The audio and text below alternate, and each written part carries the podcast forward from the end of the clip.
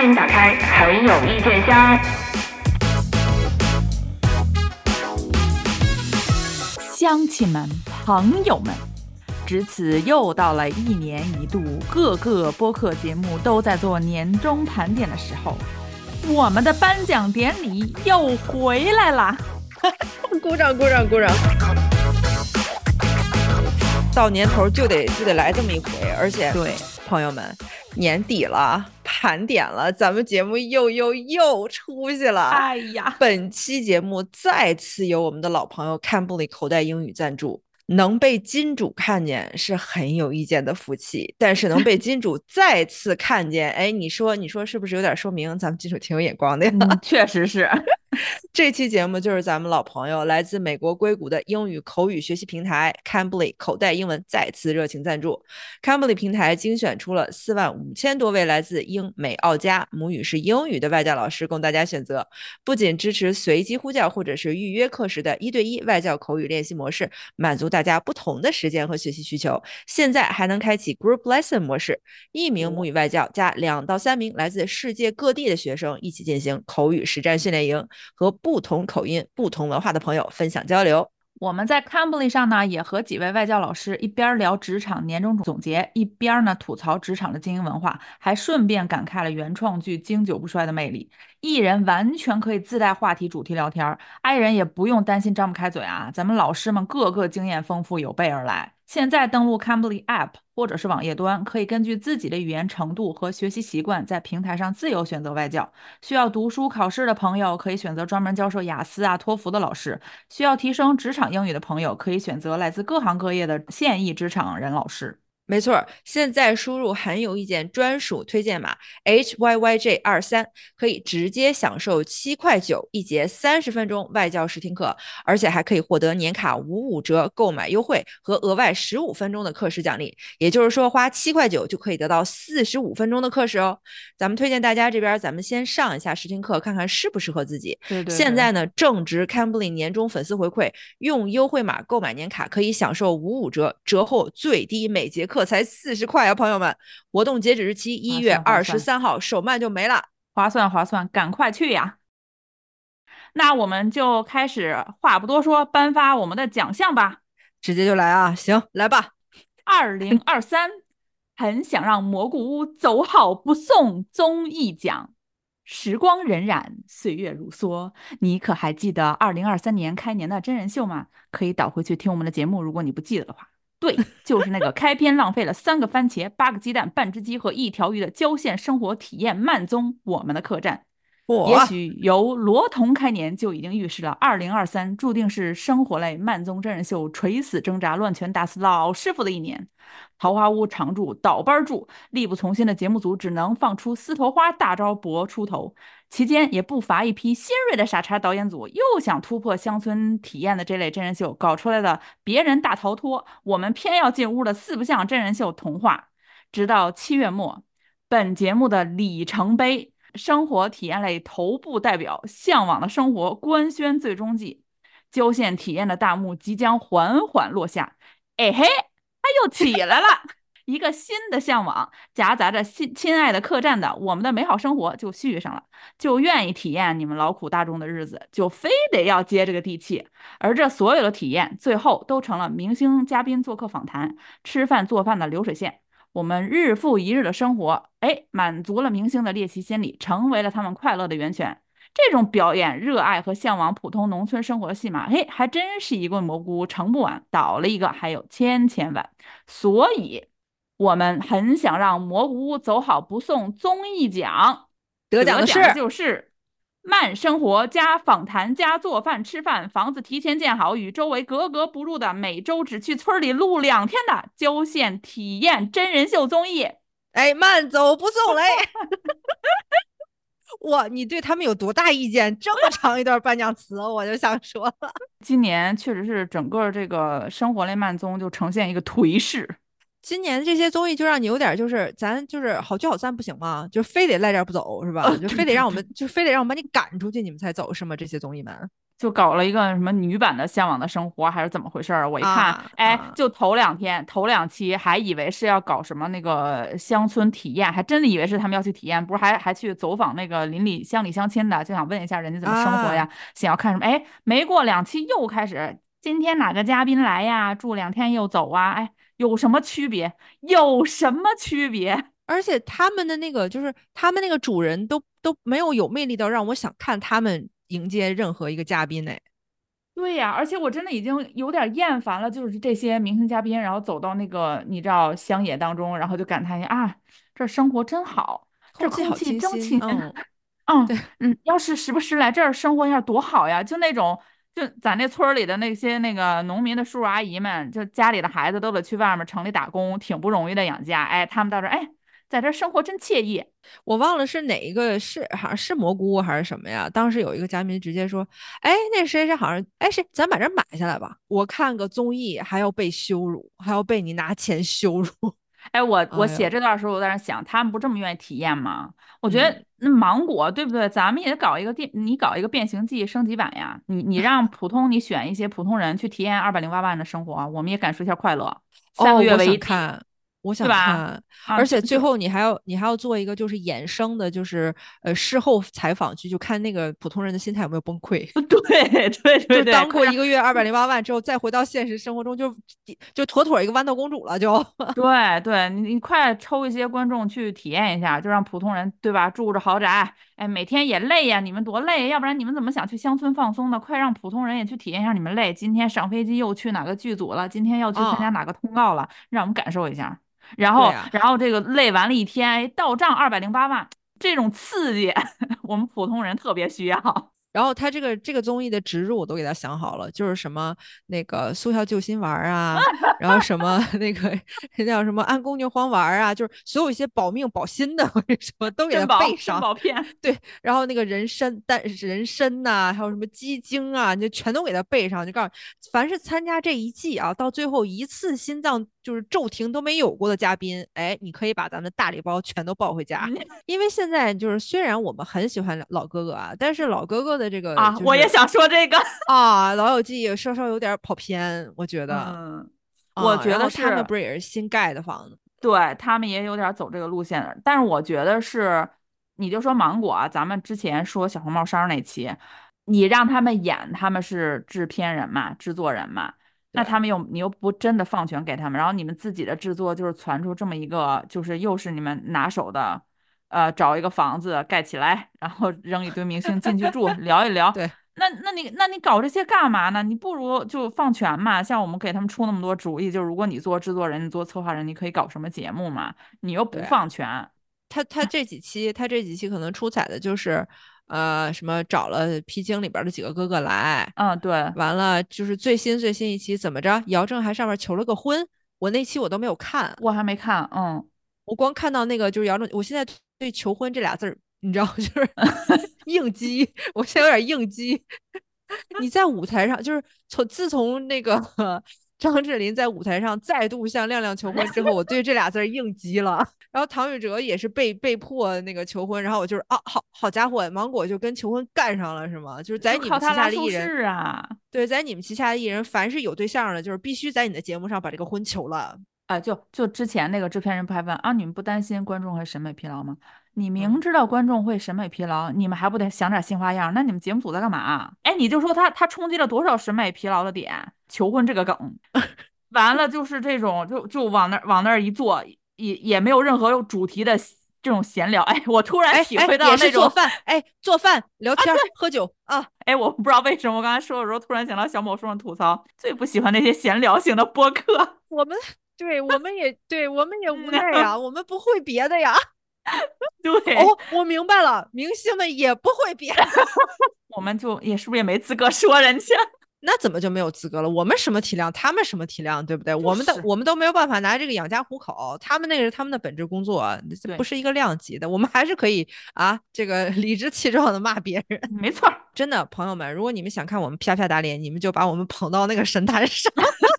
到时候我们一定跪地跟大家跟大家忏悔，我们错了，我们应啊该精进自己，不应该在这儿闲聊了。我们给你，我们给你顶个盘子，转个缸吧。我们给你。那既然说到这个芒果，这个这个千篇一律，这个不怕观众审美疲劳的幕后，我们是不是可以颁下一个奖了？我觉得可以。自己 Q 的如此丝滑。二零二三真的很想红，幕后主创。哇，这个奖又来了。他们曾经是一条条让观众忍俊不禁的花字。是一个个令人拍案叫绝的特效，是代表观众战斗在吐槽艺人第一线的妙手神笔。真之前有他们都没我们这个节目存在。不知从哪股蓝色的邪风开始，一个 个不甘寂寞，坐的离镜头那是越来越近，台词也越来越多。恍惚间，我们都不知道是该看向台前还是幕后了。历史的转折悄然发生在零七幺三《快乐老友记》先导片，一件标志性的小黄帽衫让他们从此有了名号。二零二三真的很想红，幕后主创得奖的是以芒果幕后运营为代表的内娱综艺幕后团队们。既然学不了老罗的精神，哪怕学学露脸也是稳赚不赔的呢。小黄帽衫，恭喜你！就是小黄帽衫之前没有出现过啊，可能这个就我们都不知道该叫他们什么，是吧？对，就是这个奖本身之前的竞争比较强的几位候选人，可能也是啊，比如说罗彤啊，对吧？不甘寂寞嘛，搞什么生日趴啊，然后呃，谢立奎谢导今年桃花坞也是不停的 Q 他的团队嘛，就是哎哎，突然间在十一月份的时候。这个芒果就杀出了重围，哎，小黄帽衫就就就一下就火了，而他不是一个什么幕后的导演呐、制作人呐，还是一个他是台的运营，他是跟节目制作都没有关系。对，一个搞数据、搞 UB 的。哎，你就说，你就说这些幕后的朋友们，就是第一波啊，就是编导团队，呃，什么摄像团队火完了。然后已经轮到第二茬了，是吗？轮到这个连连镜头都摸不着、剪辑台都摸不着的这些人了，就连就连就连那个剪那个，然后就是剪他们那个预告片儿，就是剪剪花絮的那个后期公司，不是后期公司，就是剪花絮的那些后期小朋友们，人家在社交媒体上都有了自己的就是小账号了。我觉得可能像那些，比如说后期吧，那些我可以理解。也是打工人，人家也想多赚一份钱，这个我可以理解。但是你一个运营总监，你出来露脸，你是什么个意思啊？你是？哎，他要是开账号，他就是那个黄标，直接 V 了哈。啊，对，我们不是说反感幕后幕后往前走啊，就是你你要走的合理嘛。对，你们要是作为节目效果的一部分，你们的出现让大家笑得更开心了，然后让大家更就是更享受、更沉浸在你这个就是综艺的氛围里了，我们绝对欢迎。你看老哥哥他们第一季《快乐再出发》的时候，就是那个寒酸的幕后团队啊，然后当时，然后当时那个导演不是还是带着浓浓的口音，就是没有对对对，然后在那个 对讲机里边直接就跟跟那个哥哥们说。走错了，走错了，应该往回走。就是那种就是恰到好处的出现，对于节目来说，它是起了点睛点睛之笔的作用。这样的后期我们绝对不反感。但是像像这个小黄帽衫儿他们这种的，然后像一些这个呃芒果实习生这种，就是你不妨参加你们台自己的选秀，好不好？你不行，你不行，你去一个来者何人？你像你说那个呃，就是快乐在在出发第一季的时候，那是赵导团队吧，或者是一些导演团，嗯。他至少还只是说，他寻求一个更合适的出镜方式，但是他是可以出镜的，就是他可以让他的出镜变得合理嘛。就小黄帽衫这种，你一个搞背后平台数据监测这种啊，你跟这个节目有有一毛钱的关系吗？跟节目本身，你你出来是个是干什么啊？而且我后边想了好多，你想也是我们也是吃饱撑的，我后边就回味他那一期节目，我就在想，还回味，如果如果这几个领导他全程不露脸。就好像就是对吧？就是好多咱们以前的综艺里就给那个幕后人员脸上打冷漠。对，哎，你如果把他们脸全挡上了，你觉得这个效果会有点折扣吗？我觉得应该没有。大家现在在脑海中就是 picture 一下啊，就是这些这几个领导的脸全部被打上冷漠，然后镜头全都给到老哥哥脸上的那个无助。被问到如果小梁哥的那个人气在后期要是撑不住的话，你们有没有考虑换人这个问题的时候，就打到小梁哥脸上的尴尬，你觉不觉得这个节目的效果可能会更好一些？而且，如果是冷漠脸说，哦，我们恰巧找到了一个跟你们特别契合的一个赞助商，炸鸡，让你们一边健身一边吃炸鸡，我感觉效果会更好哎。或者是可能是因为像小红帽衫儿为代表的，呃，那一那一众人可能都是有一点儿级别的领导，是不是也不敢给他们嗯打冷漠呀？我估计是我后期也不敢啊。但是他们虽然是芒果后期的领导，但他不是我们观众的领导啊，就是 芒果后期 care，我们不大 care 啊。家大家去打印几个冷漠，然后你重新放一下这期节目，你贴那你们家电视上对。对 对，就是这是我们就为大家提供的一些售后小 tips 啊。就是反正我们都已经说了嘛，对吧？就是嗯说到了这个芒果的一些恶习，那我们就进入下一个奖项吧。哎，我们这个奖牌的真是好有好有你就说顺序感它个逻，你就说它里内内在逻辑经有不经得起推敲吧，朋友们。对对对对对，好，我们接下来要颁下一个奖项，二零二三很瞧不起观众平台。哇，这个这个很难评哎。嗯，对，这个这个，对我们也是经过了内部激烈的争斗和讨论啊，就是并没有在内娱的江湖里有这样一个传说：视频平台翻手为云，覆手为雨，支配资源，操纵饭圈，让你炒 CP，你就得炒 CP，也不管你搭不搭调。让你撕对家，你就得撕对家，也不管多么无中生有。观众是什么？在平台眼中，只有流量，没有真人。鹅、桃、酷、蓝、芒五分天下。要论最不把观众放在眼里的，无疑是内娱老钱翻身流量新贵，曾靠一纸合同困住无数流量，如今靠 UV 继续 CPU 艺人的综艺王者。二零二三很瞧不起观众平台，得奖的是开创水果标签的芒果 TV。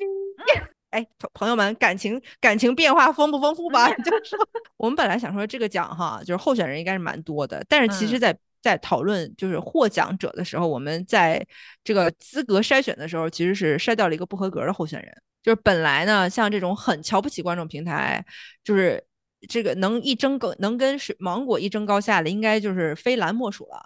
嗯但是蓝呢，虽然有竞争力，但是鉴于它仅仅今年一年啊，就已经有非常多次这个击穿游戏规则底线的肮脏行径了，甚至出现了这个艺人安全得不到应有保障的这个重大事故，而且今年都不是第一次出现了，对，所以我们就而且他还有别的那个诚心的诚心对故意对就是为之的嫌疑。嗯，他他他这个就是真的就是杀人诛心，诛就诛的就是他，对，嗯所以我们这个奖项在这个鹅桃、酷蓝芒这几个候选人当中，特别踢出蓝台啊，不配入选。你像这几个平台啊，就是鹅嘛，就是钱多，对吧？我就用钱砸你们，我砸十个嗯项目，总得有那么一两个，对吧？我砸这个十个 S 级 S 加级的项目，总得有两个爆的吧？然后人家人家桃儿就是那种，啊，我不要，我文艺，嗯，那好吧，我也给你砸一个吧。嗯，砸错了。然后人家酷就是那种啊，哦，鼓我，哦，好好好，然后然后来一个鼓我，然后就是哦，不流行了哈，嗯，行，嗯，再来一个。我觉得这几个平台，我我在写颁奖词的时候，在我眼里，他们都是那种就是特别特别有画面感、特别有人物性格的拟人化的东西。哎，有没有考虑以他们就是为方向做一个什么综艺？因为酷我特别我酷特别符合，你知道什么吗？酷在我心目嗯中就很符合那种闭门造车，就是我管你们外面什么火放什么剧啊，我现在有这个呃剧我要放啦。我以为你想说有没有人用他们几个角色写个文儿什么，写个商，战文可以可以，就是我就说类似嘛，就是你不管搞个综艺也好，或者写文儿，其实因为我那个心目中也是，就他每个每一个塔平台那个角色的形象特别立体，啊。就每个人都有自己的那个人物性格，而且也人物性格很突出。不知道为什么，我就觉得桃儿是个女生，桃儿是一个那种就是心有心有文艺梦，但是又就是又得养家的一个，你知道，就是命很苦的一个女生。然后忙就是那种你知道，就是销售大姐，我感觉忙有一种我搞什就么我就让这个成为潮流，然后鹅就是那个哇潮流又出现了，赶快追。鹅的真的是一脸猥琐男，你知道吗？就是我在想鹅的时候，就是猥琐男，就是那种啊有钱有钱的有钱的。然后忙是就是早年就我不知道你们有没有印象啊，就是好多你知道就是房地产经济，就是但是告干特别大的那种房地产经济，就那种金牌房地产经济大姐，然后嗓音有点烟嗓。就有一点儿就是驰驰驰骋酒场多年，然后沧桑的不行，然后一进包间儿就直接那种那个今天晚上单我已经买掉了，然后就是大，然后一上来先给人干了一箱，你知道盲有种这种 形象在，就是那种虽然说大家其实都知道现在就是以流量以数据看结果嘛，嗯当然别的平台就是你比如说桃儿桃儿也看这个，但是人就不说，就是还要保持。自己文艺的那个形象，鹅就是嗯我也不说，反正我就砸钱就完了嘛，这芒果的属于说出来让大家都知道。现在这个年代看什么？看流量啦，看数据啦。然后为什么为什么在我们的这个语态里边儿，你知道，就是反倒说到这种负面角色都会带一些台湾啊黑帮老台大湾腔。鹅桃呃芒他们是属于那种城市里面已经形成气候的黑社会。而那个酷是属于就是还在边缘，就是想想坏没坏成的就是你知道，你你现在脑袋有浮现出酷的形象，就是一穿着人字拖儿 和哎大短裤、花衬你在内，你在内涵村五条人的谁？就很很像村霸那种感觉。哦你说，像那个李，像那个谁，莽村那个，就是我不按嗯常理出牌，我也不在乎你们。反正我也并不是很想挣大钱。村儿里生活特别的好，自给自足。哎，但是今年今年鹅跟桃有一点角色互换呢，就是怎么个说法？你像鹅播了像他那个 X 剧场嘛，啊播啊，对了一些还对对对对，还还不对，错的这种悬疑类的片子嘛。质量明显有点压那个桃的意思对，哈而桃反倒是哎，呃开始往这个古偶方向有倾斜，好像就不太在乎他那个悬疑。我确实最近还去看了几个桃儿前一段出的，就是所谓的犯罪类型的悬疑的剧，哇，一个比一个难看啊。然后点开一集，我说。就是一群演员，还都是用的那种稍稍古早的那种言情剧那种配音，然后在那儿跟我啊，就配音跟你找演员演角色是一样的，你要贴嘛，你有的那个声音完全不贴这张脸，也不贴这个嗯角色，就很奇怪，就很突兀嘛。说到贴不贴合角色，哦，下一个奖项来了，哎呦，是什么奖呢？就是二零二三很平凡的倾国倾城奖啊！你长了一张女人都为你痴狂的脸啊！你的长相连女人都受不了。妈耶！啊，我们女人的承受力是很强的，我们不会随意对任何演员犯花痴，好吗？这种意淫自己是渣男才说得出口的自以为是般的虎狼之词，居然居然就说给了以白鹿为代表的一些女明星在她们以饰演的影视剧当中的角色。当粉丝问白鹿这样的女演员普吗？哎，跟我们普通人比，当然不普啦。但是她也没有演我们呀，你以为演我们好演吗？她演的不是被恭维的倾国倾城，女人看见了也走不动路的大美女吗？咱就是说，角色要贴脸，要不然你就把台词给我改了。此情此景，虽不及天下第一丑男子带给我们极强的那种视觉冲击力，却也在时时刻刻挑战着观众的审美。要知道，内娱观众的审美已经经不起折腾了，脆弱的很啊。所以，二零二三很平凡的倾国倾城奖获奖的就是白鹿。哦，鼓掌鼓掌鼓掌鼓掌鼓掌！白鹿是好孩子，白鹿是好孩子。对，就只是我们只是就是单纯的评价一下，其实都不止白鹿啦。啊，以白鹿同学为代表的，硬被这个导演就是主创塞到了一个倾国倾城角色上的这种小家碧玉型的女演员，对，他们是替了替这个不负责任的主创背了锅了。当时咱还说还有谁任敏，其实任敏是非常 底盘有个性的女演员。不是，他属于有个性、有味道的那种形挺呃形象，我这词儿都 不会说了，形象。但是但是今年任敏不是拍了那个，就是你就看嘛，他拍了那个古偶嘛，那个仙侠嘛，那个那个妆造真的是，就是你你把人妆造老师，你把任敏所有的缺点都集中在一起展现给观众看，不是现代妆都不带那么画的，你一个古偶那样画，然后你让嗯她演的是一个精灵一般的这个小仙女的这种角色，她就是不贴，她就是不搭呀，不是说人民好不好看的问题，她就不符合这个角色形象呀，不然你就把人家画的符合。就是嗯人家本身那个形象刚刚贴一点，你还要把人家再往远处推一推，就不让你贴。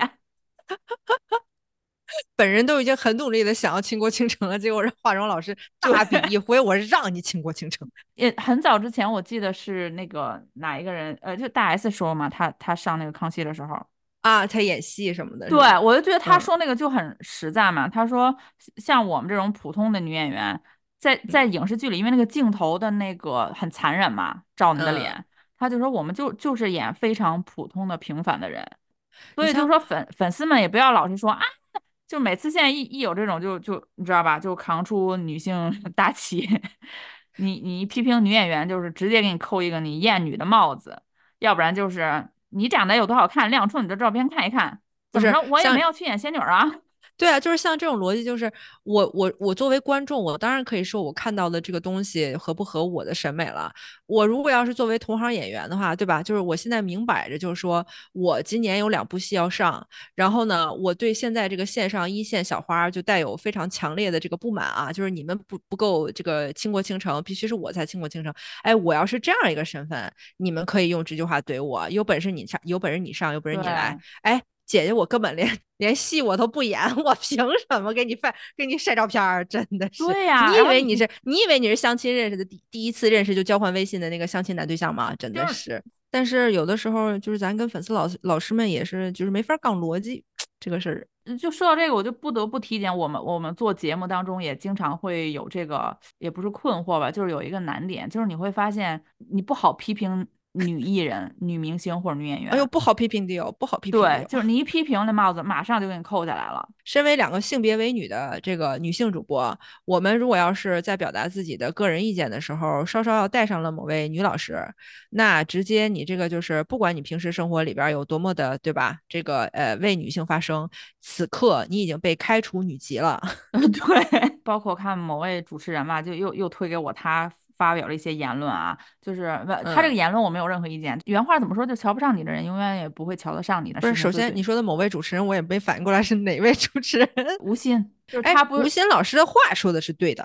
嗯对，就是他说这话一点毛病都没有。还有就是说我我学我活到快四十，对吧？我现在就是做自己，我不在乎别人怎么看我了或者什么的，这个话嗯一点问题都没有。没问题。而且我说实话，他私下他生活中他怎么着，我们我们没有权利评价，这个我们都不 care 的。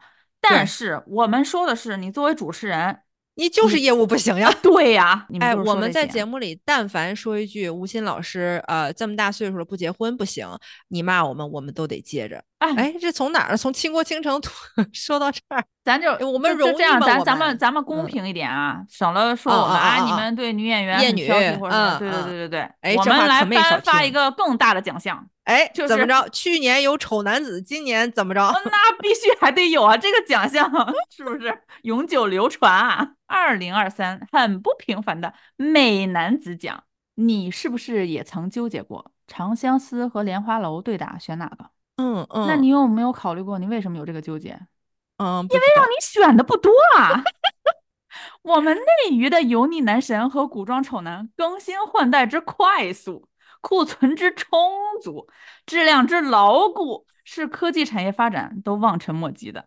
哇，你就说莲花楼都铺好路都能扑街的七十吉祥，丁禹兮饰演的那个大战神，顶着高马尾、中分刘海儿，无计划、无准备就要抢婚女主，并上演了一出我俩情深脉脉，其他人在旁边自娱自乐的同场景分镜头感。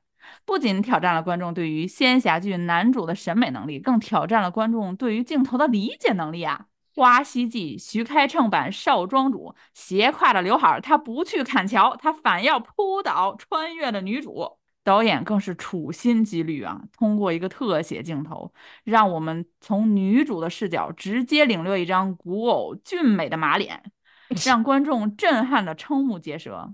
唯有暗香来，我我的野子扛住了于妈贴头皮的妆发，但是不幸的被大鼻子一号家主、大鼻子二号原配和大鼻子三号侍卫爱着。三位演员都朴实无华，却如同同胞兄弟，可见于妈在选演员的时候也是费尽了心思的。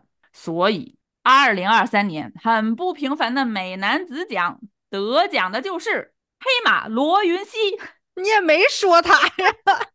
我跟你说，罗云熙得奖跟长月烬明的妆造分不开。但是，但是更主要的是，我们想要问一问，他收成这样真的没有问题吗？曾几何时，曾经在香蜜第一次看到罗云熙的时候，我还觉得焦恩俊第二诞生了。短短的几年时间，也不知道他究竟经历了什么，从古偶美男直接跌落到皮包骨的枯瘦程度，已经不是好不好看的问题了，而是健不健康的问题。就他演的什么病态，他不是什么病娇感啊，就是感觉本色出演就是病了。我们再次呼吁经纪公司赚钱要有度，不能以牺牲艺人的身体健康为为前提呀。啊，我明白了，这个讲的用意之深刻呀！它不仅仅是讽刺了我们内娱对于这个古装美男子的审美缺陷，同时也抨击了这个内娱这些经纪公司对于艺人的不关怀和不照顾和不在乎。他瘦成那样，真把我吓吓着了。我因为我看他路透，对，就是不只是长月烬明，就之后有一些其他的剧，或者是他不是有一个现代剧吗？对对对对对对，他跟那个呃张若楠嘛。完了，前一段时间还老推给我，就是他可能又接了其他的古装戏份嘛，因为他最早出来不就是说他是呃内娱少有的就是古装美男美男的形象嘛，他是好看，对，相是是好看的，他那个瘦的程度，他那个腿你都没法看，对对对对对对对，我看他那个路透的时候，我都感觉我说这个绝对是病了。这肯定不是，而且本身就是虽然说镜头对于艺人的要求非常高，你看咱们看好多那个活动红毯活动里边那个女明星，那个谁那个宋轶，然后金晨，你看他们瘦的都薄薄跟纸片似的，但是因为那是女生啊，就是男生不能瘦成这样啊，就是男生。本身体脂率就比女生要低，你都瘦的比一个杆儿似的女生还瘦了，那你想你的身体能健康吗？反正反正我就觉得真的好不容易我们出了一个演演古装戏、古装扮相好看的啊，嗯嗯，就这两年就是这个作的这个脸都缩腮了，真是不知道是怎么一个情况。我我觉得他《长月烬明》里面那个颜值就是简直是那叫什么断崖式的下跌啊！我们强烈呼吁这个罗云熙的经纪公司和团队给他做一次全面的健康体检，完了以后向粉丝们公布体检结果。就算是他现在没有问题，我觉得也不是一个特别健康。就长久来讲啊，对对演员来讲也不是什么好事。对对，就是这罗云熙演戏演成什么样，演技好坏，我们现在都已经不关心了，我们就关心他的身体健康有没有问题。你如果要是对吧，检查完了，你就说咱天先天代谢就是快，你先去把你这个身体调养好了，你再出来跟大家拼。你你这个长相，啊，就是你再红个十年，我觉得也没问题。哎，你说这个奖颁完，罗云熙的粉丝是骂咱们还是夸咱们？我也我刚刚也在思考这个问题，哎，你知道吗？就是那种运气运气运了半天，哎，没生起气来，怎么他们还有点关心我们哥哥呢？就是一拳打在了棉花上。你知道，一部戏要成功，尤其是古装戏啊，就是肯定是全方位的都要好嘛，你就至少要平均一点嘛，你不能有特别拉垮，对吧？怎么我们要颁下一个奖了吗？话说回来，他就是老有这种拉垮的团队在呀，比如。比如说，我们接下来要颁发的二零二三古偶最狠幕后团队，一部古偶的失败绝不是单一元素造成的。闪瞎你双眼的大 LED 光圈，上下左右晃瞎你双眼的运镜，随时随地的轻功一直飘亮瞎你双眼的动作，还有天霸动霸唰的特效设计，是要戳瞎你的双眼。然而，因为二零二三年是橘色系眼影在横店和象山影视基地。井喷的一年，与之不符的是，晕染的那个眼影刷供货速度并没有跟上，导致橘色的这个眼影啊，大块大块在女演员们的眼皮子上，成了今年古偶一道亮丽的风景线。这一年，我们男演员也不甘落下呀，他们尝试了各种刘海造型，斜刘海、齐斜刘海、八字刘海、狗啃式刘海等等等等。由此可知，我们这个横店象山基地的托尼老师为当代男演员的发际线也是操碎了心。二零二三古偶最狠幕后团队得奖的就是妆造团队。我我真的烦请我们妆造团队，就是定完妆之后啊，他们应该跟那个宣发部门稍微开会沟通一下。你不要把那个海报精修的特别美，然后一看那个实际片子是什么玩意儿啊？哎，我怎么觉得你这个橘色眼影是有所指啊？有啊，比如说我们二零二三最拉垮的妆造团队长月烬明啊。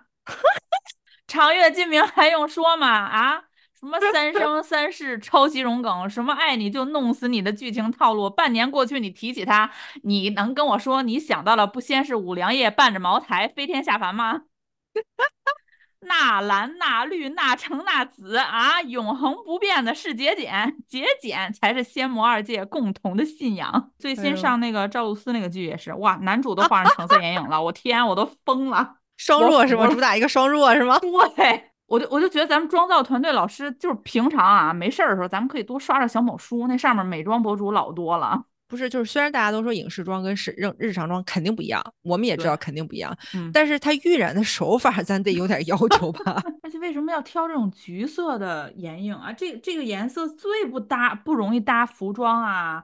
或者是你是不是是不是因为今年的流行色啊？就是美拉德之前先橘一下，橘完了就是过渡一下到美拉德，或者是有 可能橘是去年流行的，因为这些剧好多都是去年拍，今年上啊，也是也是哈。之后嗯，我可能会对我们国偶的一些男演员就是嘴下留点情。主打双弱的这一部国偶剧，国偶仙侠剧，嗯，我暂时先不要说什么了，以我以往的调性，丑我早就骂出来了。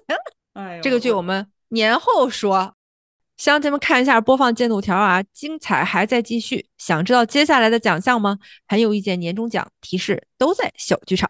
前一阵子忙着昏头转向准备 annual performance review，哎，你也知道咱们海外职场人啊，来年加薪多少就在这一个 performance review 了。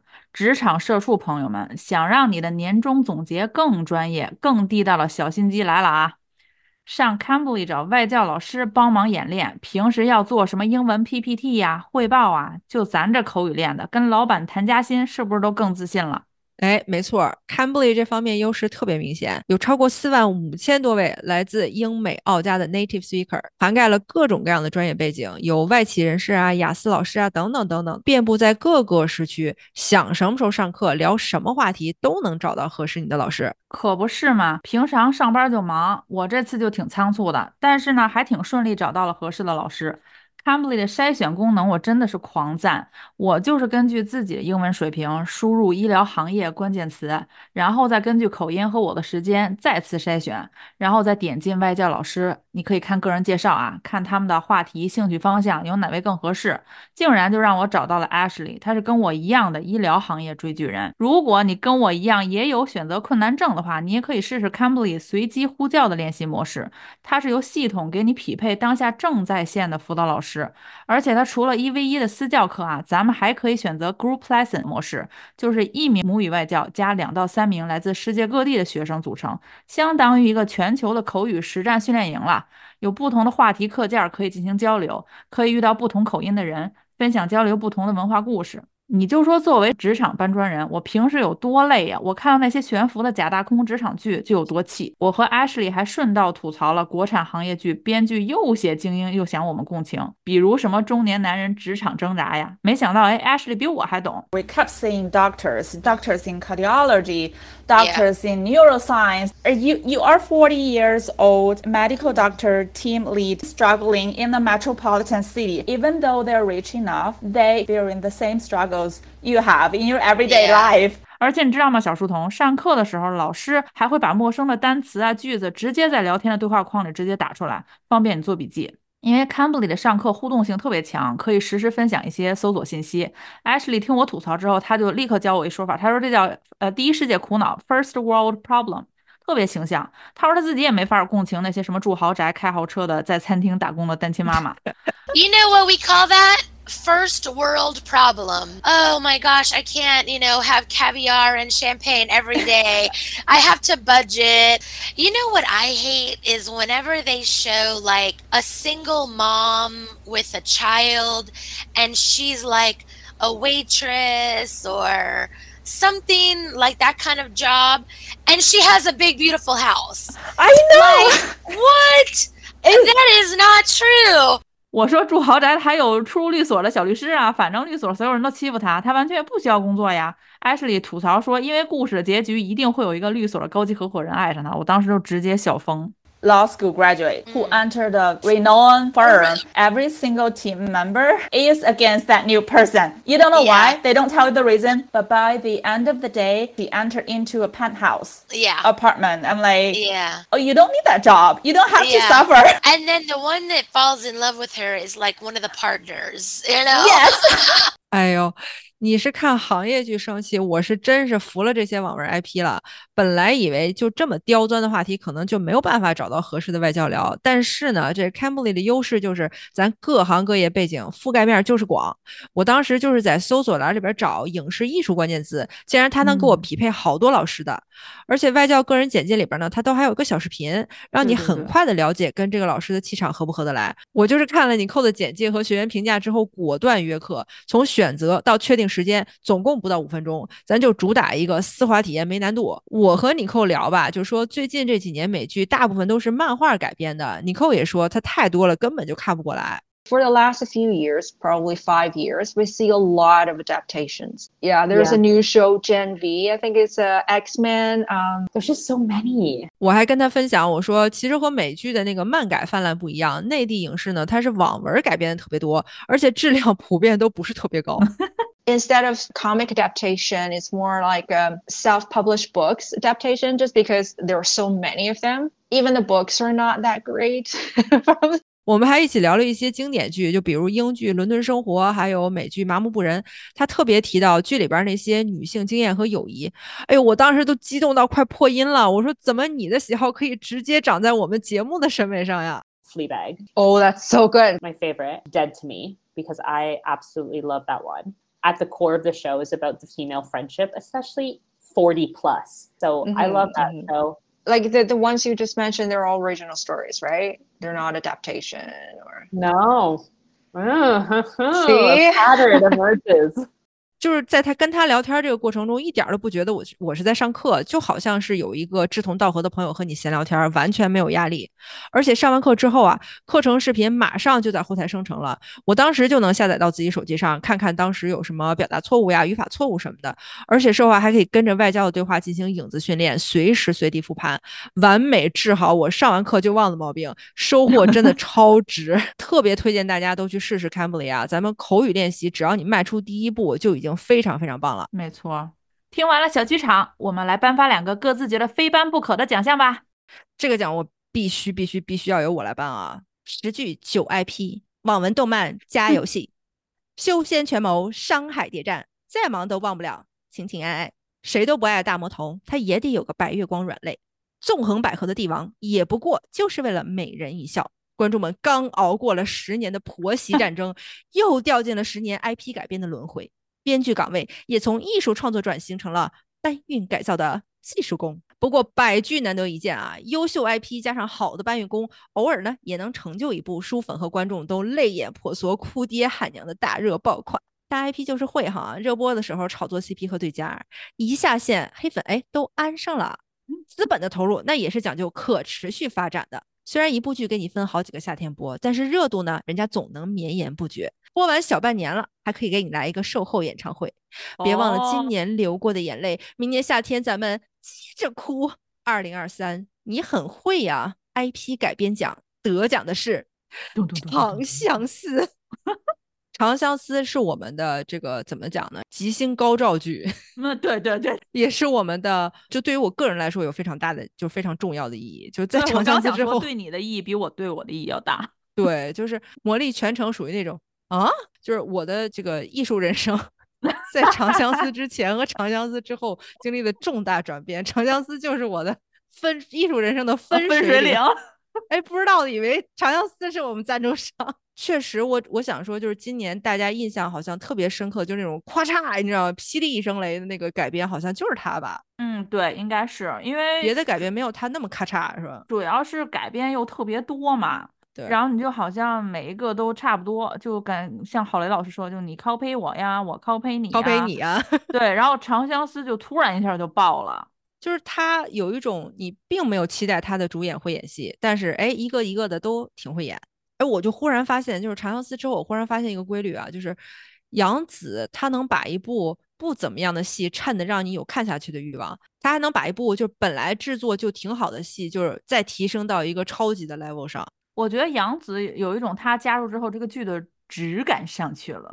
对对，再加上我们都非常认可的优秀青年男演员，嗯，张晚意，他不管是演嗯时装剧、演这个年代剧，还是演这个古装玄幻、仙侠、奇遇、武侠剧，他的演技那都是妥妥在线，没有一分钟掉下去过。救回来没有？救回来没有？救回来了。咱们这个梁子就不结了啊，朋友们，别追着我们骂了啊！而且这部剧对我个人意义的重要性就是。就是在他之前，我封心所爱了这么多年，你知道吧？就是保持着那种，就是在最近我的一个这个节目后记里边也写到了，保持着一种傲慢的文化精英主义，以及这个哎呀什么 情情爱爱的，对吧？就就是那种老学究式的一种古板。这部剧就给我震碎了，就是我们这个讲。就是不光他有一个愚公啊，就是愚公，他确实是 IP 改编的一个大咔嚓，你知道霹雳一声震天响，这个天上掉下来一个 长相思。他不光愚公有这么一个重要的意义，于私他也是一个啊啊里程碑吧。那我来颁一个我要颁发的吧。嗯，二零二三很具贡献行业奖。又是律师与医疗行业在荧屏分庭抗礼的一年，当然，一些其他行业也开始受到主创团队的关注，比如建筑业呀、广告业，甚至程序员行业也开始逐步进入大城市精英成长故事这个叙事当中。好然而，我们今天必须要把这个奖项颁发给医疗行业，因为这是我们很有意见组委会欠这个行业的一个奖。没错，从去年甚至更早的时候起。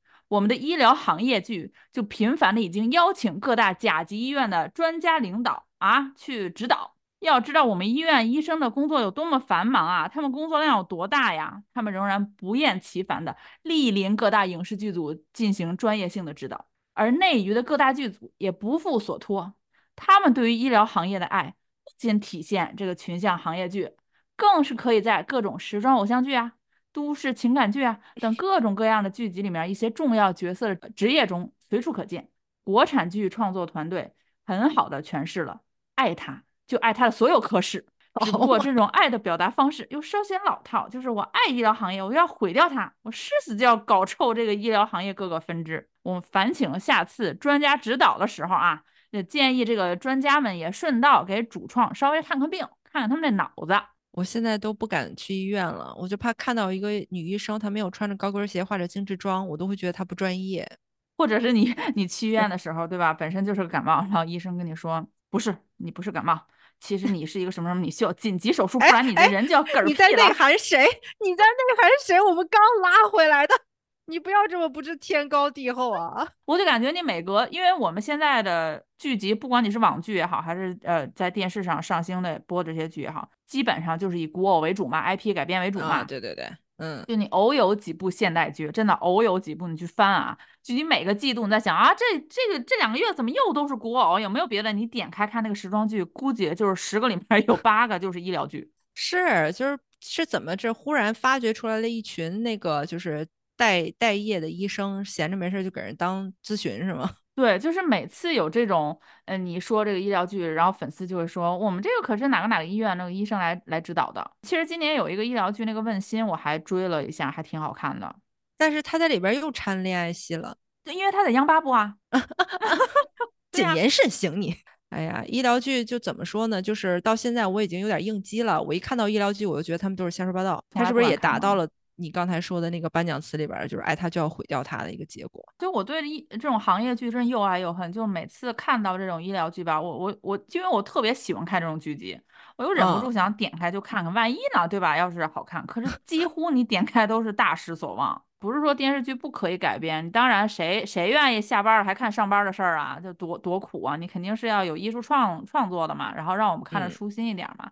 但是这个艺术创作是不是也得稍微不能太离谱了呀？我们希望来年就是大家先放过医疗行业，你先开发点别的行业，你让我们先缓缓。你要说对吧？一个行业剧他拍拍的肯定不成功，的肯定也是有很多人的锅嘛，就是导演的锅，你肯定是躲不掉的呀。刚才你这个挽挽救完了之后，我这好像咔嚓一下子又要毁了。二零二三跨界很不成功导演奖。今年是内娱影视整合发展的一年，这一年有多位电影导演开启了电视剧处女作之旅。冯小刚导演首创《你是不是出轨？你又在疑神疑鬼的家庭伦理悬疑大戏》，良苦用心的冯导和爱妻徐帆女士，通过十三集的故事，讲了一个自己参加访谈时就畅谈过的人生观：男人出轨与小三的道德败坏脱不了干系，与自己与原配都没有关系，所以自己和原配还应该幸福的生活在一起。陆川，呃首创。偏执狂盲人精神病人要杀人的表演方式的阿兹伯格症青年医生成长与治愈的故事，用意之深远如陆川导演。他以电影文艺创作者过来人的身份自编自导，借助一部医疗行业翻拍剧，通过不断的制造冲突和营造大爱来教导电视剧观众什么叫做艺术。陆川导演镜头下的医疗行业纷纭百态，透露着李诞曾经说过的知识分子舍近忧、执着远虑的大无畏牺牲精神。眼前的命不是命，人死后可以显真情。哎，你不共情，你就是不懂阳春白雪的艺术。二零二三跨界很不成功导演奖获奖的导演是冯小刚导演，获奖理由因为冯导我掏了八块九毛九的会员费，忍着痛看完了全片。而芒果，因为我很早就私心包年了，所以并没有因为陆川导演哈造成更大的经济损失。哎，你们讲不公平啊！你们这个讲特别不公平啊！就冲你骂陆川导演这个态度，我以为怎么也得陆川陆川导演。人家陆川导演都快站起来了，我跟你说，都跟周围人都开始握手了，然后直接直勾勾盯着摄像机，然后摄像镜头直接转到冯小刚导演空空的椅子上。这两个导演透露着一股子高高在上的，这才是精英傲慢主义。我不知道为什么，我看他们镜头讲故事的时候，我都感觉到他们在镜头后那种洋洋得意。你们不懂吧？这我们拍电影都是这样的，这样才叫讲故事。就是看电视剧看出了一种南宁的那个啊，对，就有一种剧感是吗？你们这种看电视剧的观众，哎呦，快给你们看看怎么叫讲故事。但是这俩导演这两部戏的故事，我真嗯没看太下去。可能可能也是因为我就是做电视行业做的时间比较长，我不配。刚才就是一一拼命的挽救，怕得罪张晚意的粉丝啊。你要你啊我。因为我写这段颁奖词的时候，我就突然想到，其实你不能怪张晚意，就不能完全怪他。张晚意之所以那么演，跟陆川的指导脱不了关系啊，他肯定就觉得应该这么演。对对对，就是一个演一个好演员啊，就是他的演技的那个弹性很大的情况下，他演的多好，那也是导演。要求的，他演的多不好，那肯定也是导演要求的。其实我们那天直播的时候，我我就突然想到，可能特别是在内地来讲，你要想接触到这种真的阿兹伯格症的患者，你想要有一个参考，去看看应该怎么表演，可能也比较难吧。我觉得可能张晚意留给他能参考的东西，并不是特别特别多。其实这个时候他又很年轻的一个演员哈，我又开始拼命找我啊。这个时候，你作为导演，你又是一个拍过得奖影片的这个导演，他的工作就很重要。你应该去教他，你去看什么，你应该参照什么，你怎么演嘛。可是他也没有，而且他还觉得你这么演是对的。就是他把人家带跑偏了嘛，就是挺优秀的一个青年，嗯，青年演员。这话这样这样好像让粉丝那你们俩是真心在夸还是在阴阳？这话真不昧良心。当我说他是一个很优秀的青年演员的时候，我绝对不昧良心。毕竟你知道吧，就是啊，我们那个先辈扭回头微微一笑那个镜头，真的是直戳我心。我就我我就没有那么心碎过，就是为一个你知道主旋律影片，他能演的那么细致入微。就说明他的演技是有层次的，他的基本功是是过硬的。对，但是为什么在一部这样的剧里边演出了一种 演出了一种 就是多角色附身的感觉？那肯定不是演技出问题了，这演员演技没有问题，导演导偏了。对，这是实话，这绝对是实话。但是导偏了以后，那个结果是不忍观看的啊。我们来一个清新的，对吧？咱吃点好的。我们接下来要颁的一个奖，就是让大家吃点好的，油水给你弄上来，小心哦！二零二三霸总，谁演都很油腻奖。霸总更新迭代，有我的眼里只有你的病娇霸总，有愿意为你收购整个鱼塘的土财主霸总，有不会好好说话只会吼的阔少爷霸总，有高处不胜寒。唯有纯情小丫头才能解心宽的精英霸总。哎，我这气泡音不太响啊。但不论哪一个类型啊，就算你以前演过角色，再怎么体贴入微、玉树临风，一入霸门深似海呀，朋友们。但是二零二三年，横空出世了这么一位如戏霸总，如他用最深情的姿态跨越地球取悦你，用最卑微的话术恳请你给我个机会，让我爱你。但是。啊，即便是这样，他也拯救不了霸总的精髓，那就是不管女性想要什么，都要以我的立场为转移的油腻。二零二三霸总谁演都很油腻奖，获奖人是险些开创了清新派霸总，但终究屈服于角色魅力的新晋书圈天才汪洋老师。王阳老师今年正经就没没少出演霸总，作品大爆发呀，那真的是。你知道当时就是提这个奖项的时候，我为什么想到王阳老师嘛？好像之前感觉就挺默默无闻，也不是说那么争先恐后的上剧啊，而且还好像之前演的剧还比如说演一些谍战或者庆余年，感觉他还挺挑一下剧本啊。怎么今年哗，嗯，就只要霸总演演演无所谓了，跟谁大家都是演。然后后来就说，因为他孩子出生了嘛。啊，然后我就就觉得是这个事儿，对吧？就是挣奶粉钱呀，你就你就不能那么挑了，你就什么戏你都接嘛。然后我就，哎呀，你看看这明星养孩子都这么的不易，更何况我们普通人。人家你知道养孩子这个事儿，就属于人家都说，哎呀，穷有穷的养法，富有富的养法，没有。没有最富，只有更富。对，你家多少钱，这这孩子你都能把他养的，你家养不起喽。啊，对对对，我们理解啊，我们情感上理解这些有了孩子，就是从此以后有了软肋的这些演员们。但是也请你们这些演员们不要眼里只有你儿子啊，你也有有别人家孩子。对，我们的眼睛也是眼睛，我们的胃也是胃，吃那么多油消化不了。导演们也来进入我们电视剧、电影导演啊，也要开始挑战我们电视剧的烂片了。那么我们怎么着不得拍一个，对不对？我们的重头戏呀，压轴大奖们来了啊！很有意见节目的调性，我们的压轴大奖并不能是好话。首先，我们先来一个压轴的这个开胃小菜。哎，这是我们节目独创的一个一个小小品类啊，就是我们要颁发一个。听好了，二零一六年，蒋雯丽老师顶着俏丽的短发，围着标志性的丝巾，与明道上演了不打不相识。小丫头无脑工作失误，靠男子救赎，并解开误会，在同一屋檐下互生情愫的故事，贡献了误闯浴室、娇羞无眼、不小心入怀明道拥抱的名场面。好，二零一六啊，二零一八年，盛一伦和张天爱二搭，久违的契约恋爱再次上演。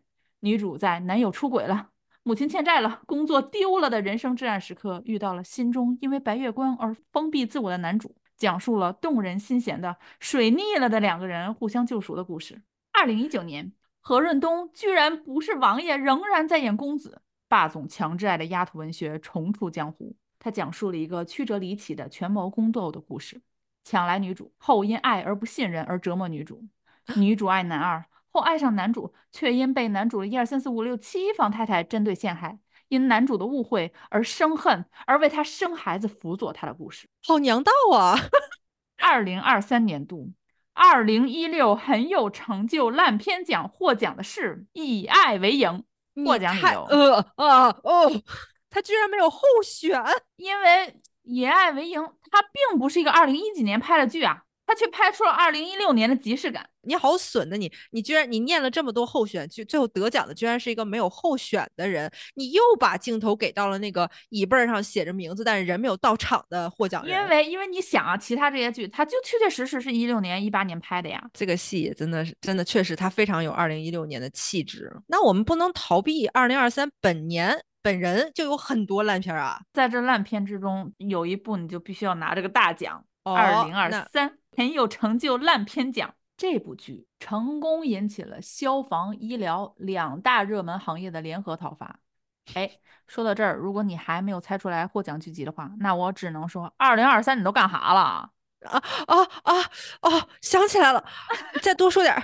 这部剧成功扭转了观众对于所有都市情感剧原生家庭的批判态度。这部剧。成功捧红了大勋花和他金丝眼镜的霸总形象，呼之欲出了。这部剧造就了史上杨超越演技高光时刻。这部剧无情的内涵了还在追剧的你你你你你，包括我每一个地铁的上班族。这部剧在无脑的恋爱剧情中，还穿插着主演和其他角色身高不匹配而摆酷的视差效果。这部剧是我们杨洋老师的硬汉转型之作，确实让他霸占了时装剧被 PK 榜单第一名半年之久。这部剧让王楚然小姑娘一跃成功毁掉接下来即将上映的所有剧。这部剧名场面不胜枚举，在灾难中欢庆，在喝水时咬牙，在同事面前伤人，在长辈面前耍横，在镜头面前他足足盯住了两秒钟。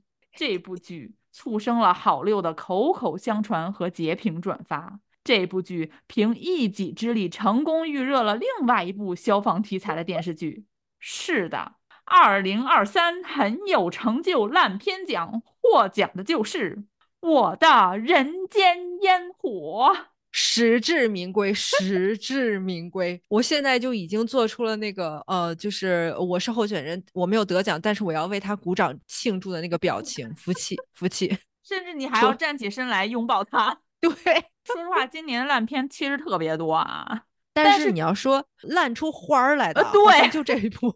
就是这一部就是烂的特别全面，但是它属于一种那种废墟之中生出新生命的一种烂感，因为这部剧再怎么说把我们大勋花的演技给彰显出来了。以前真不觉得大勋花演技多么精妙，但是这部剧，哎，你开始关注她的演技了。这部剧就是让我们发现了大勋花的演技和王彦霖的腹肌，而且这这个剧它真的是就是男主吧。呃，销声匿迹了一段时间，后边他好像有一部古偶也也要顺利上线了，但是女主是真的成功毁掉了一切。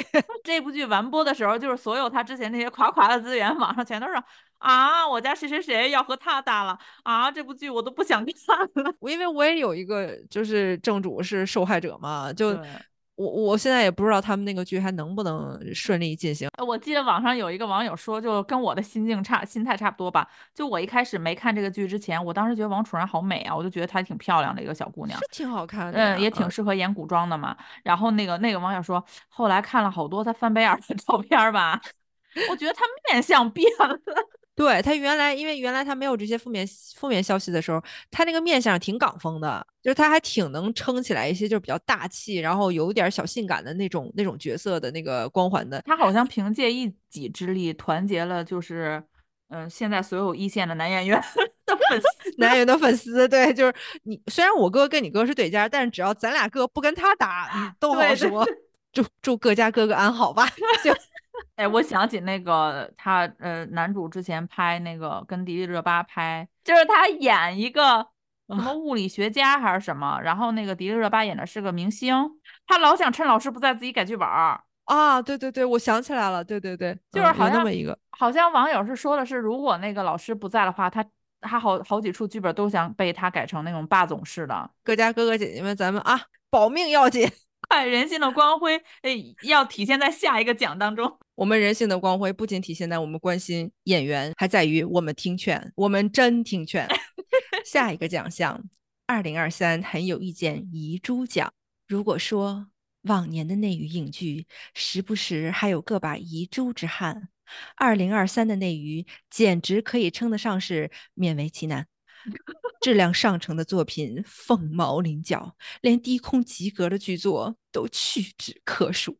但是，众多一眼辨高低的作品中有这样一部，虽然制作精良、演绎精彩，但架不住主推平台好心猿意马，临时换档，草草完播，猪油萌新，力捧草包啊！他辜负了家人。而这部剧凭借着清新的风格、环环紧扣的剧情、出挑的男主和命定一般的男配团，在自来水观众中出淤泥而不染，让事后入坑的观众悔不当初啊！二零二三很有意见遗珠奖获奖的是，相信大家已经猜到了，那就是。莲花楼哦，我们俩都是悔不当初的一份子。我们俩现在没出库房去，我跟你们说。莲花楼的好呢，是联络人一嘴一嘴劝出来的，光在我们节目下面劝我们的私信，劝我们的各个平台，劝我们的就不止一个呀，朋友们。而且我感触最深的是，正如李相夷化身李莲花后随喜安然的佛缘，能够入坑莲花楼也需要特别的缘分。因为乍一看，我们是真看不下去，但是越看越能明白其中的好啊。对，因因为我们当然也是网上好多人夸好嘛，但我们俩就是嗯看了六集都纷纷没有看进去，就就问对是不是从哪一集切入就是能能看进去，哪一集开始有一个转换就变好看了，你就能理解大概他想要表达什么了。然嗯后我自己的亲身经历要告诉大家，就如果大家还还没有入坑啊，就是第七集，我就是看到第六集卡的，我我们现从第属于那种七集开始好看的。马上看着光明了，然后对起了。他这个故事进的就是很缓，然后但是他这个缓呢，你看到后边你就明白他是有道理的，对，嗯他不是那种说夸夸夸，对吧？就是那个大刀阔斧的先把这个爽点给你扔出来，他不是那种特别糙、特别你知道就是特别张力很强的那种剧。但是它前面那些很很细腻的，然后让你甚至让你感觉有点慢的那些剧情，它其实都是整个那个调性的一部分。对，嗯。而且不仅是说因为这部剧打脸啊，就是我们俩 当初很多事情都要打脸。你比如说，当时嘲笑了半天肖顺尧，我是个我是个什么？我真的是没心肝呢！我你肖顺尧知，道啊。咱我们一个一个的说啊，我们嗯我们倒着说，朋友们啊，就是这个这个果果们别着急，我们倒着说啊，就是肖顺尧，我是于情于理啊，就是于亲于疏，肖顺尧我都不应该嫌弃的。怎么说呢？就是肖顺尧跟我有点沾亲带故，你知道吗 他是我们多多前团团员，我多多少少得给点面子支持支持吧。结果没想到，迪飞升那个大魔头一出关的时候，我第一个反应居然是盯着他的下巴，说好丑。而且我对我对瑶瑶有一个很大的那个误解，我就老觉得她眼线重，你知道吗？后来我刷了好多好多物料，我想说，哎，你咋去哪儿都画眼线了？我说怎么比我的眼线画的还还顽固呢？然后后来我才反应过来，她天生她就眼眼眸深邃，对，他眼睫毛还特别长，然后我才明白，啊，对我才明白，我就是哦，原来我对狄飞生这个角色很大的一个那种呃反感，就是来自于为什么你一个大魔头眼线这么 重？对，哎，我跟你说，我跟你说，我这个草率还有一点是来自那个乔姐角力乔的眼妆，我对角力乔眼妆也老有意见了，就。可是她好美啊，它美是美，但是但是我就感觉，因为我误会了那个迪飞生有眼妆，然后我以为他俩的眼妆是 CP 眼妆，然后我就觉得有点 low，什么神逻辑？我就觉得有点 low。我想说，你们这个剧咋回事儿？他俩他俩是一对儿，这个事儿用你说啊？就是你看角力乔那个谄媚样儿，你也能看出来他暗恋狄飞生吗？干嘛眼妆还要搭配一个 CP 感？好俗气，气了气了！就是人家都是就是衣服上或者有一些那个呃注意那个什么吊饰上有一些小细节，你这个也太细节了，画一对儿 CP 眼妆。然后后来我我就又觉得瑶瑶，你知道瑶瑶是个铁憨憨，就是平时傻嗯乎乎，完了以后，但是内心特别的柔软。她对自己的粉丝也很好，然后她对演戏演员，因为她是歌手转型演员嘛，对，然后她我就觉得瑶瑶是个特别特别可爱的人，但同时她又是个特别的老天不眷顾的人，就她是嗯那种付出一万分的努力，可能最后能收获一百分儿，就那样。但嗯是在演艺圈，尤其是从做艺的嘛，你真的得是那种老天爷赏饭吃，就是好家伙，你往台前一亮相，台下人就觉得就是万人着迷的那种情况，你的路才会走得特别特别顺。嗯，就是你得有天分，加上你得有超凡的运气和这个人气，然后你可能才会走得很顺。但像那些我可能只有运气，然后没有灵气，或者说我只可能只有灵气没有运气的那些挺优秀的艺人，那他可能就走不到他想想要走的那么高。但我觉得他就踏踏实实演戏，不要对。呃说去搞一些有的没的。我相信他终有一天，就即使是可能不会演到什么大男主的那种男一的剧，但是，嗯，我觉得像他演这种就是这种类型，有一点古装或者是有这种兄弟热血的这种，我觉得他都挺适合的。对就是他演那个角色，其实我我看这部剧是他出来之后，我才嗯。上道儿的，就是因为他会有一种特别强烈的那种武侠感在里面。哎，对我甚至在他看到就是大概一半儿的时候，他有那一些动作戏，我就感觉，要不嗯你去演个乔峰去吧，其实，哎哎哎，是哎吧？是吧？他演乔峰、曾舜晞可以挑战段誉，就再再锻炼两年，可以，可以的。嗯，嗯，哎，乔峰、段誉，那虚竹，哎，你别说，不要不要不要不要不要不要！可是剃头不程毅还挺适合演虚竹的。哎，我就想说，成毅他的那个感觉可以，但可以，是我他可以不想看他演虚竹剃头，，他他他反正女装都棒。这叫什么话？我们再就是倒着数啊，就是嗯瑶瑶数完了以后就是曾舜晞。我嗯必须承认，我之前在啊、在各个场合阴阳过曾舜晞不行。啪啪打脸呀！我当时看的时候，我都甚至你知道那种内心的轻蔑，哼，你能演出个啥？然后看到十几集的，我说小宝儿，小宝要不要那么帅？小宝正经正经不错，长得好看，台词也好，台词也好。对，虽然偶有特别完美，对，但是虽然他偶有口音我我必须要承认，其实我重新看《莲花楼》，一是那个就是诚意的粉丝啊、当然了，粉丝里肯定有特别极端的那种饭圈粉啊，但是我们碰嗯到的诚意粉丝或者这个莲花楼的剧粉啊，真的都是生生的列出。就是具体的点 劝你这部剧哪儿好让你去看，还有一个原因就是因为我前一段时间看了《田耕记》，那个里面曾舜晞是主演嘛，后来我看网上说，当时是本身联系了另外一个男演员演那个男主，后来怎么就他跳票了还是怎么回事？然后这个曾舜晞是去救场的，因为我之前好像人不赖是吧？觉得对我就没有印象，我看过他完整看过他演什么作品，我都不知道他演过什么。我说实话，对对对对，没有没有印象完整看过他的戏。对，然后我一看，哎，我说这小孩居然还是原声说台词，就虽嗯然说不是说特别完美啊，但是在这个年代，大家知道，就是愿意主动去用原声说台词的这种年轻演员，已经我们就觉得很很珍贵。对，然后再加上后来就翻了一些他的物料，发现哎，人人家就属于那种对吧？我不努力拍戏就要回去继承家产了。孩子苦呀，对呀、孩子真的是为了梦想放弃了金钱。而且他形象也是可以的，他古装现代戏都可以。好看，对对，看了《田耕记》，然后我就突然想起来那个呃《莲花楼》里面有他嘛。其实我当时嗯看前六集，一开始也是有点就怎么还有这小孩儿啊？当时也是没有 get 到他。然后哎，现在也是对吧？就小宝他在那个剧里边儿，就是他那个情绪起伏，你是感觉到有很明确的，就是有有明确有的变化转折的。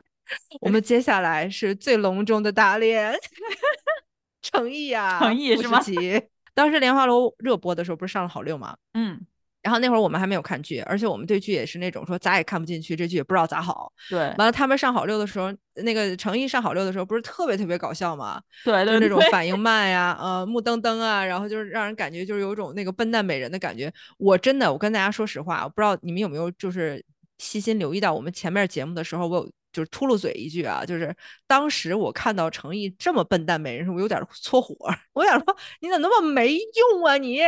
但是看完他的。莲花楼，然后再看他其他的一些戏，再看他那么投入的表演，就是剧场那真是生龙活虎一条龙。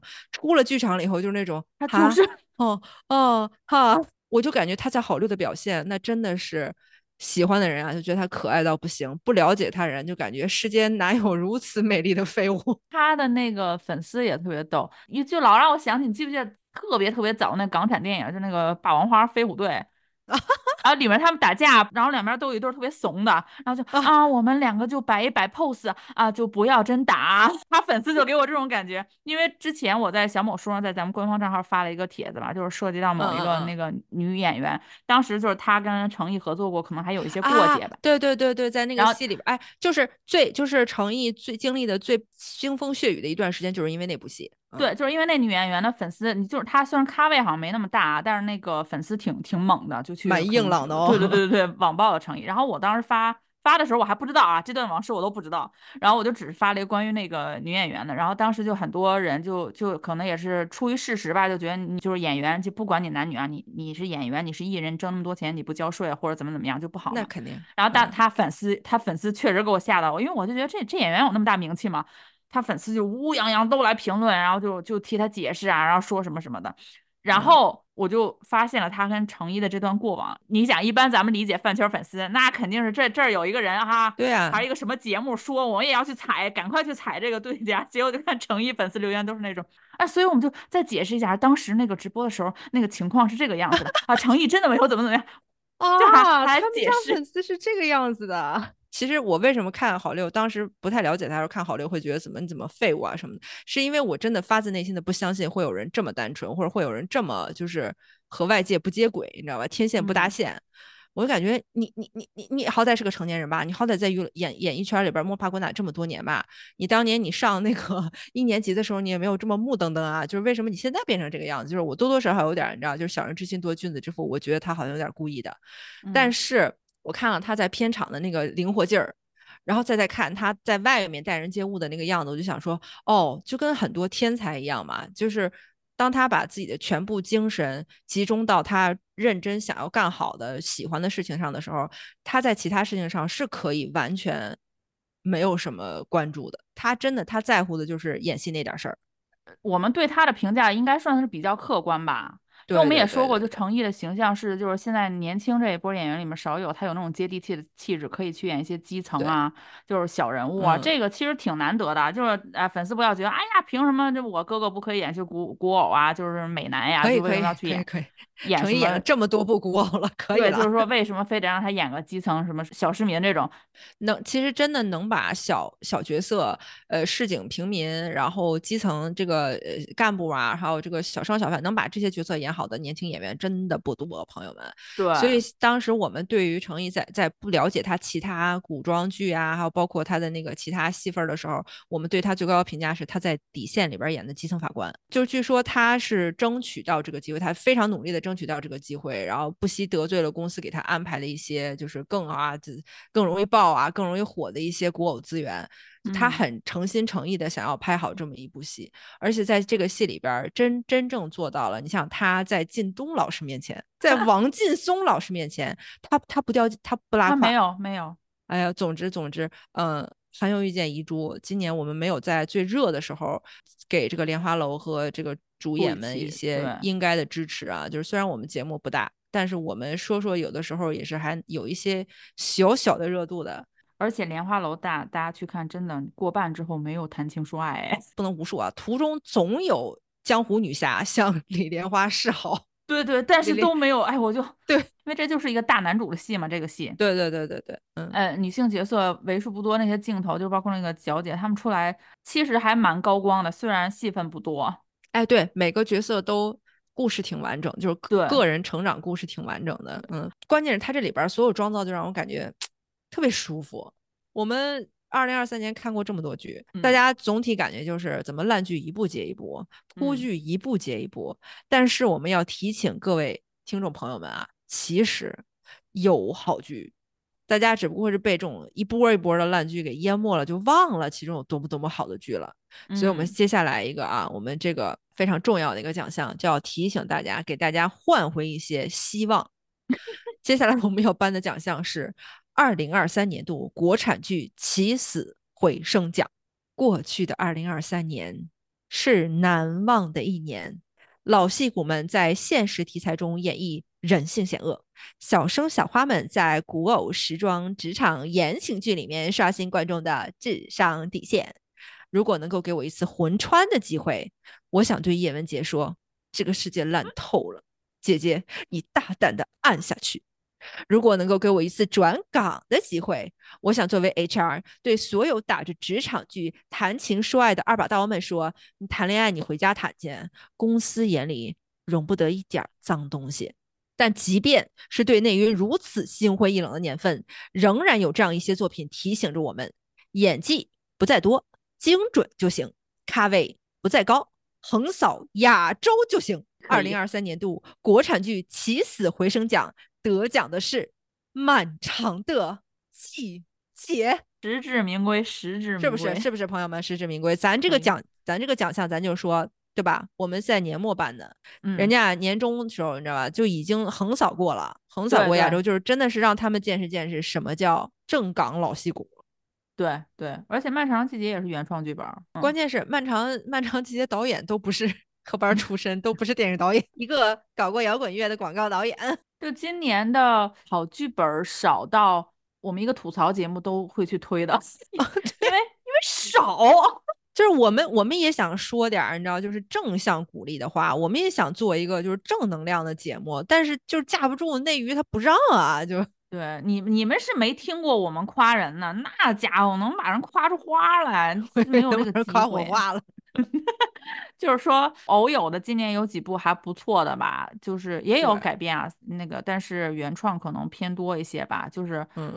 比例偏多偏大一点。然后我们基本上都给了一定的篇幅给他们在节目里面，就是对呃，因为之前好像有人说过，哎，你们也别天天说那些烂的，稍微说点好的，给就推荐推荐嗯给我们看。因为我们以前是有点不敢承担那个责任，就觉得万一我们推荐喜欢看，你要是不喜欢看呢，就对吧？就因为之前嗯看别的号有有吐槽了，然后突然推片，然后你你说这也不好看呀，什么什么的，啊，你们是让人收买了吧？你们是让人什么对对对对怎么着了吧？嗯嗯，然后就这种，所以我们就一直没有推荐。后来我们发现，哎，就这么两三部能摘得出来说的，再不推荐没了。就对，但其实它也有一个，就是作为呃内容运营上的一个悖论吧。你嗯夸什么东西的时候，它永远没有你骂什么东西的时候反响要好。嗯，大家都愿意，对吧？就是甭管是听我们吐槽别人，还是你自己吐槽别人，大家多多少少都蛮享受那么一丢丢的优越感的。就是当我们在说谁谁谁不好的时候，大家说，哎，对对对，没错没错，我也看出来了。就是无形中，听众朋友和两位主播都有一种，就是你看我确实挺牛的哈，有那嗯么一点点儿的心里的小满足感。但是当嗯我们非常真诚的找各种各样的角度去夸一部剧的时候呢，这个时候大家的逆反心理就会被挑起来。就是啊，你说的好，我怎么没看出它好来啊？或者说你们什么审美啊？你们觉得那玩意儿好，就是就容易引起一些不是特别良性的互动，或者说有些朋友会觉得不以为然，就是我没觉得嗯它怎么怎么好。所以有的时候基于节目的这个生态呢，我们也挺小心翼翼的夸一部剧的。但是《漫长的季节》确实是我们放到哪儿，我们都是就是不遗余力的去夸这个戏。因为我今年年初就是上半年的时候回国，我给我爸妈，就是因为我也做这个节目，然后包括我自己也在行业里干，有的时候我爸妈无聊了会问我最近有什么好看的剧没有啊，我会给他们推一推。但是以他们的那个年龄段儿，他们能看得进去的剧本身就很少很少。然后我今年回去的时候，我就说，哎，你们看没看《漫长的季节》？然后说没看，我就跟着我爸妈又重新从头看了一遍。嗯，哎呦，这两位老人家看的就到中间儿，就是非常感慨啊，就是从这个嗯角色的年代塑造啊，包括这个范伟的演技啊，包括这里边儿这种非常揪心的这一家三口的亲情啊，哎呦，看到后来就是，这嗯用现在很流行的一句话说，一看你都不吱声儿。长辈在你面前，他又不方便流眼泪，然后他们就狠着憋。然后我自己也狠着憋，我也不想搞得太煽情，就是感觉这个客厅里边啊，就除了电视里的声音，就是 就是这种声音，就是小声啜泣是吗？对然后啜泣到一定程度，我觉得我有点憋不住了，我就我就赶紧借故上个厕所，然后在厕所里边擤一下鼻涕那种。范伟老师值得，范伟老师早就值得了，太好，漫长的季节好，嗯。对，多好。搬到现在，我们也是精疲力尽了呀。咱们这么盘点了这个二零二三这一年，瓜也吃了啊，戏也看了，对吧？心也伤了。咱们呃，来年再战。乡亲们，咱们听嗨了呢，也别忘了啊，别忘了输入咱们很有意见专属推荐码 H Y Y J 二三，直接享受七块九一节三十分钟外教试听课，而且能获得年卡五五折购买优惠和额外十五分钟课时奖励。也就是说，花七块九可以得四十五分钟课时。推荐大家先上试听课，看看咱们适不适合。现在正值堪布林年终粉丝回馈，用优惠码购买年卡可以享受五五折扣，折后最低每节课才四十块钱。活动截止日期呢、是一月二十三号，一月二十三号，朋友们手慢就没了啊！赶快去试听吧！既然本次年终颁奖是学习平台制作节目的方式，那咱们就干脆学到底吧。我们来按芒果的节目结尾一下。订阅很有意见，关注很有意见官方小红书账号和整个个人账号实时互动。很有意见听友专享福利，每周不一定有加更，但是这周真的有哦。